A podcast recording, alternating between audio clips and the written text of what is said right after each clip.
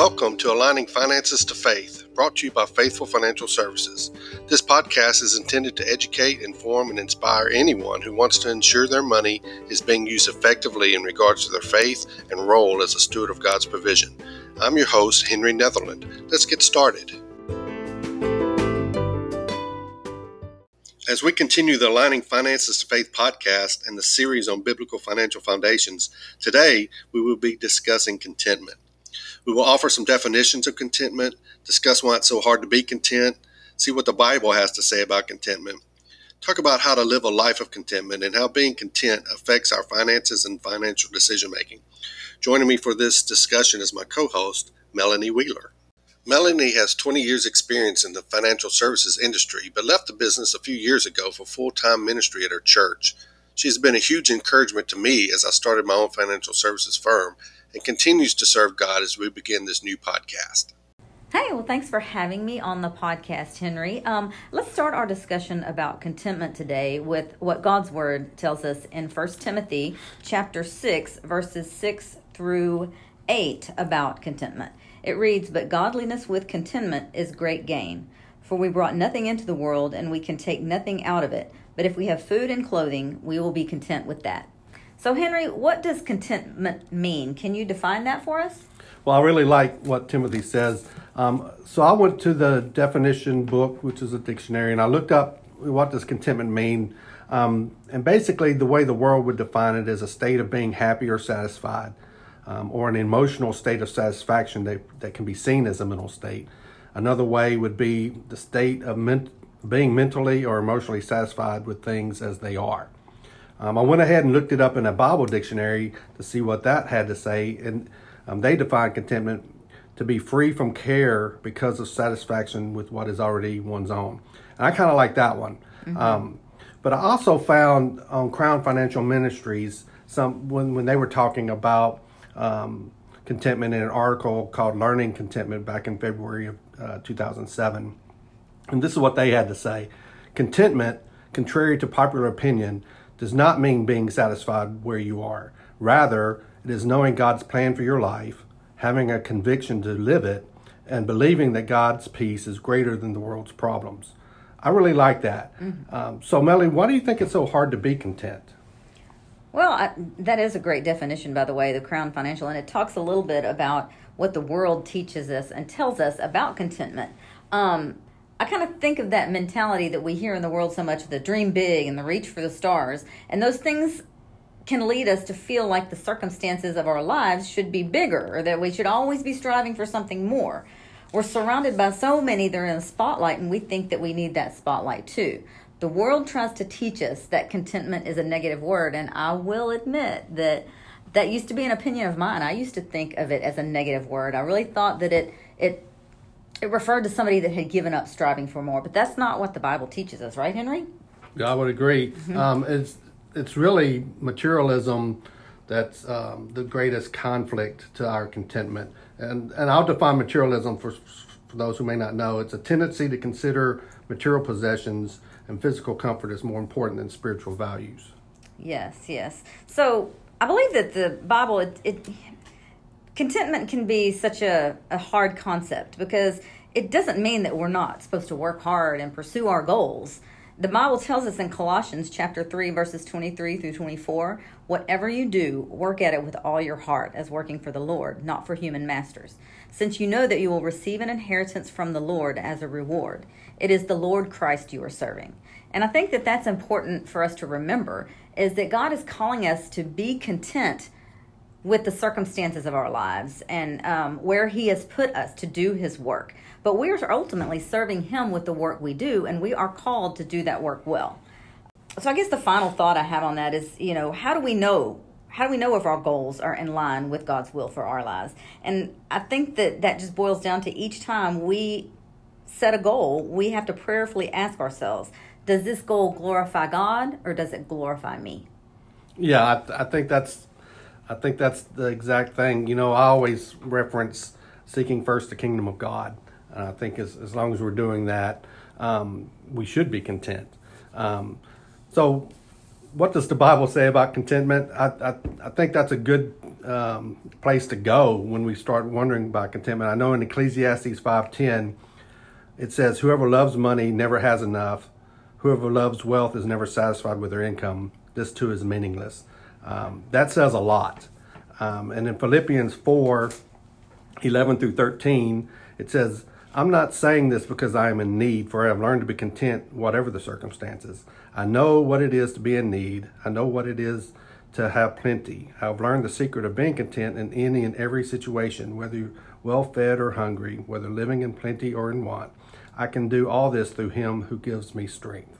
Oh, that's one of my favorites. I love that. I think I love it so much because that last verse, um, Philippians four thirteen, you see it so frequently. It's a very popular verse, and it's we can do all things through Christ who strengthens us.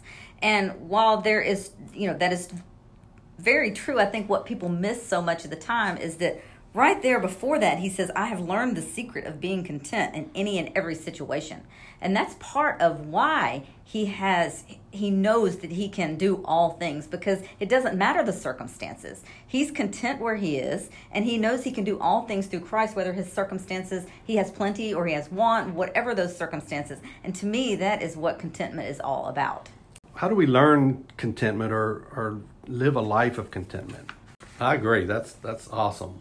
Well, I guess one of the things that comes to mind for me is that we don't try to keep up with the Jones, as they say. You know, just because somebody else has something doesn't always mean that it's something that we need to pursue. We don't need to fall into the trap of comparison. We're called to live the life that God gave us. I'm called to live the life that God gave me. And a big part of that, a big part of being content in my mind, is the practice of gratitude. Um, gratitude is really powerful. So when we learn to see things that we have as gift from gifts from God, and we truly appreciate those gifts, we can begin to find contentment where we are. Yeah, I think that's a great way of, of going about it. Um, being content doesn't mean that you never try to better your financial situation or to get nicer things. Just don't think that those things are going to make you content. Um, thank God for what you have. Trust in, um, trust God to provide for your needs, and pray for God's help in using what you have to further His kingdom. That Crown Financial Ministries article I referenced earlier, Learning Contentment, outlined um, seven basic guidelines uh, for being content. And I'll just read them, there's eight of them. Um, number one was establish a reasonable standard of living. Number two, establish a habit of giving. Number three, establish priorities. Four, develop a thankful attitude. Five, reject a fearful spirit. Six, seek God's will. And they reference Philippians 3 8. Um, seven, stand up to fear. They reference Philippians 4 13. And trust God's promise. Um, Philippians 4 7. So, Henry, how does being content or seeking contentment affect our finances? Well, I think the first thing is we have to um, ask the question how much is enough? Um, and do I believe that what I have right now is enough? Um, materialism is the opposite of contentment and it's the greatest foe. Um, so we, we just need to use money as a tool to accomplish God's plan through us. Yeah, I think that when we strive to live within our means and we leave margin in our budget, we can live with less anxiety and worry in our lives. And when we minimize that anxiety and worry, we can be more content. Okay, you had mentioned leaving margin in, in our budget. Could you um, maybe give us a definition of what that means? Well, um, if you'll recall back from one of our earlier podcasts, we talked about the financial, you know, the principles, uh, biblical principles for financial management. And the first one is spend less than you earn. And that's what it means to leave margin in our budget is that we spend less than we earn, therefore reducing that stress and anxiety about our finances not being enough to cover the things that the things that we're buying or the our, our expenditures. Right. So I think um, we can kind of leave contentment there. Um, just to wrap up, we kind of talked about what the contentment, how it's defined, and what it might mean, um, and why it's so hard sometimes to be content. Um, we talked about uh, trying to live a life of contentment um, and how being content uh, will affect our finances. So, as we discuss contentment, I just can't help but think about part of my testimony and my coming to Christ was um, was that discontentment. I think before I knew Christ, I had a lot of discontentment in my, in my life, and I was um, I spent many years searching for what was going to make me happy. I would think the next vacation or a bigger and newer and nicer home. I would place my trust in people or things that I thought would bring contentment and fulfillment and happiness. And um, I found that those places were not where I was going to find that contentment, that that could only be found in Christ. Once I found my way to Christ, I learned that. If you're living in that same place, um, if you're living a life of discontentment or you're seeking to fill the void that you feel in you in other people or in things, material things, people, places, those kinds of things, then I would urge you to seek the Lord. Um, there is a hole in our heart that only He can fill. It can't be filled with the material things of the world or the things that we think we're looking for. I don't think I even realized that it was Christ that I needed, but He was exactly what I needed. So we record these podcasts many times just with the assumption that most people that are listening are Christian. But if you don't know Jesus as your Savior, I would urge you to learn more about Him, learn more about who He is. Find a Bible if you don't have one, and read His words and see where He leads you. Um, accepting Jesus and His death on the cross for us is what will only bring ultimate fulfillment.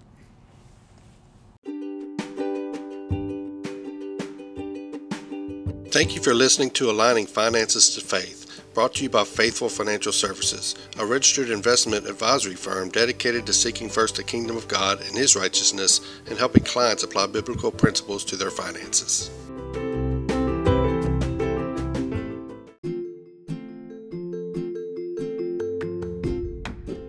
Faithful Financial Services specializes in helping Christians invest in ways that bring glory to God, typically through biblically responsible investments. If you'd like to subscribe to this podcast and would like more information, you can find us at faithfulfinancialservices.com. Action. Okay, so hi, uh, this is Melanie, and I thought we would kick this off with a scripture. So we're talking about faith. So our scripture today is Hebrews 11 6. And without faith, it is impossible to please God, because anyone who comes to him must believe that he exists and that he rewards those who earnestly seek him. Yeah, thank you, Melanie. I, I, I, think that's a good scripture. I always like to start with you know trying to get a definition of faith and, and how that might be defined. Um, so this is what I found: a general def- definition of faith um, on the internet it means complete trust or confidence in someone or something. Um, then I looked up what a theological definition of faith might be, um, and this is what it said faith is the basic ingredient to begin a relationship with God. Faith is the assurance that the things revealed and promised in the Word are true, and even though unseen, and gives the believer a conviction that what he expects in faith will come to pass. In other words, it becomes so tangible that you now possess it. Um, and I think that refers um, straight back to Hebrews 11 1. Um, this is the King James Version. It says, Now faith is the substance of things hoped for, the evidence of things not seen. So I think that's a pretty good definition. Yeah, and funny that you you mentioned that chapter. Our first original um, scripture that we read was Hebrews 11 6. So you're noticing something here. Many times that chapter in Hebrews, chapter 11, is referred to as the Faith Hall of Fame chapter. That chapter is all about faith. And after we read Hebrews 11, sometimes we might notice that repetition of the phrase all throughout the chapter as as the writer refers to each of those individuals um, you'll see that phrase by faith.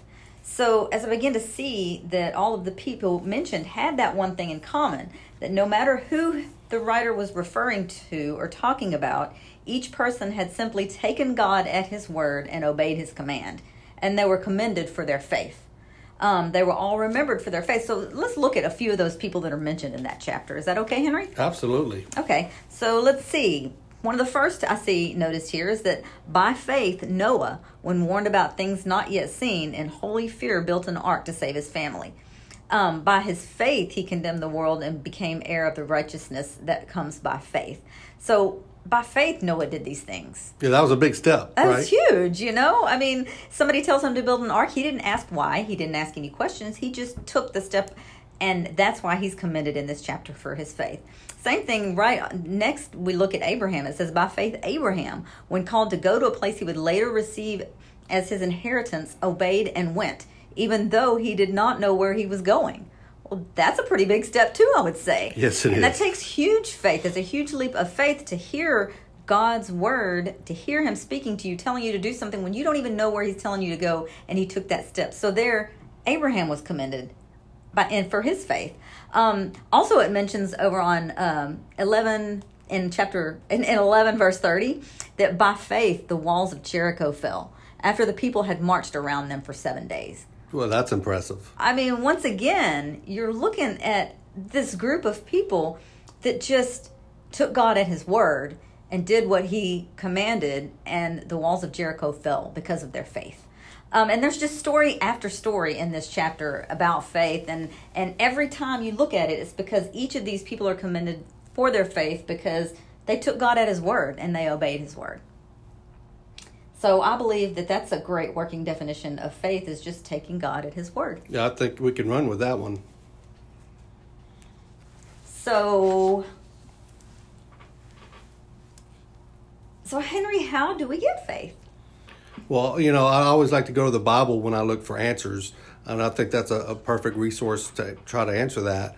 Um, so we we see in Romans ten seventeen, um, this is what it says: Consequently, faith comes from hearing the message, and the message is heard through the word about Christ. So I think. Um, the only way to get faith is to hear about God and what He can do for you. Yeah, I would agree with that, and know, I think that initially, it's that first step when we when we take that first initial step in our faith, we're choosing to place our faith in God and His Word, um, and that's that first step. But then I feel like our faith is also a journey. It's more than that first step because we have to choose every day again to live our lives in light of the gospel, in light of our faith we have to always choose to turn to God's word and not our feelings. I know I don't know about you, Henry, but me, my feelings and my emotions can get in the way of my faith. They can cause me to start doubting. They can cause discouragement. And um, if we let those feelings and emotions get in the way of our faith, it causes us to do those things, to doubt and to His word and His goodness. So it's a continual, everyday choice that we make to choose to live by faith. It's it's not just a one time deal. I agree. It's a it's a daily thing for me as well. So you know, this is an aligning finances faith podcast. So um, the question begs to differ: What does faith have to do with finances? And I think you touched on it. It's connecting our faith journey with our financial journey, and doing so allows God to use our finances to shape our heart and our life to treasure Him more. Um, implementing faith into our financial management means regularly asking God, "What would you have me do?" and then basically moving forward in faith based on the answer. Right. So if we go back to that definition I was talking about earlier, is faith is taking God at His word. So if we choose to take God at His word, we have to be obedient. Sorry, we have to be obedient to His direction and calling in uh, in our lives.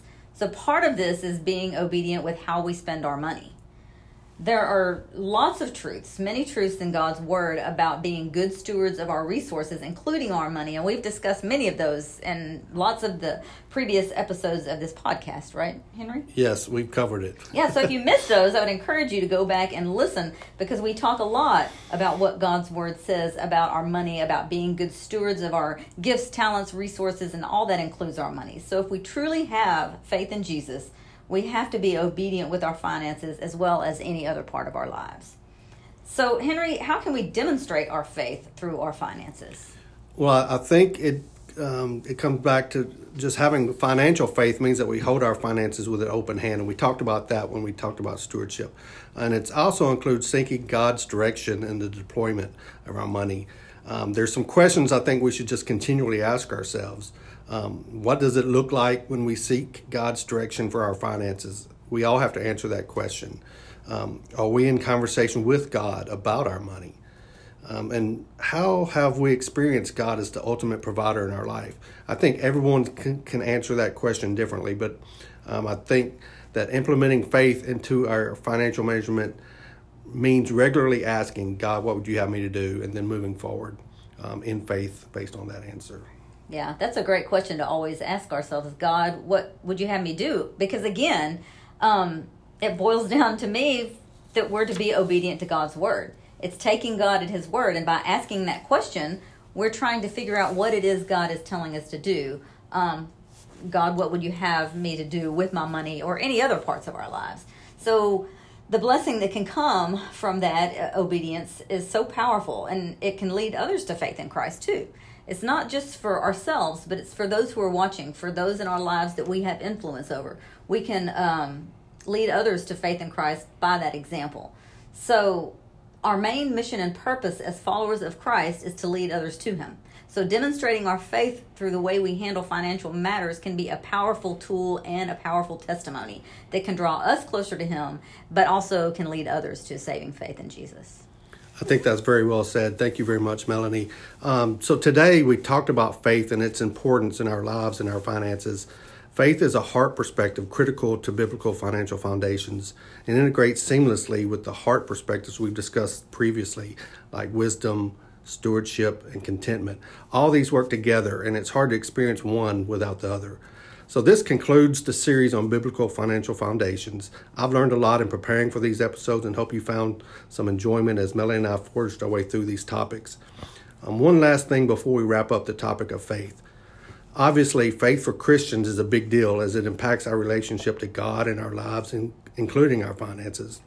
Exercising daily faith in Christ eliminates fear and allows us to confidently step into the future knowing that God loves us and will take care of us.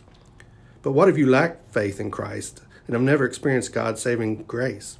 It boils down to what will you put your faith in? God created the earth. He desires a relationship with you, but everyone has done things that have created a separation between us and God. God loves us so much that he sent his son to make a way for us to reunite with him. Jesus lived a sinless life, yet died to cover our sins so that we could again enjoy a relationship with God. Then he rose again to life, proving that God has power in this world, all the power. So I put my faith in Christ. If you have never done so, I encourage you to prayerfully seek him. Ask a local pastor or church member to visit with you about your faith. Do something to ensure that your faith is in the right place, and that's the one and only God.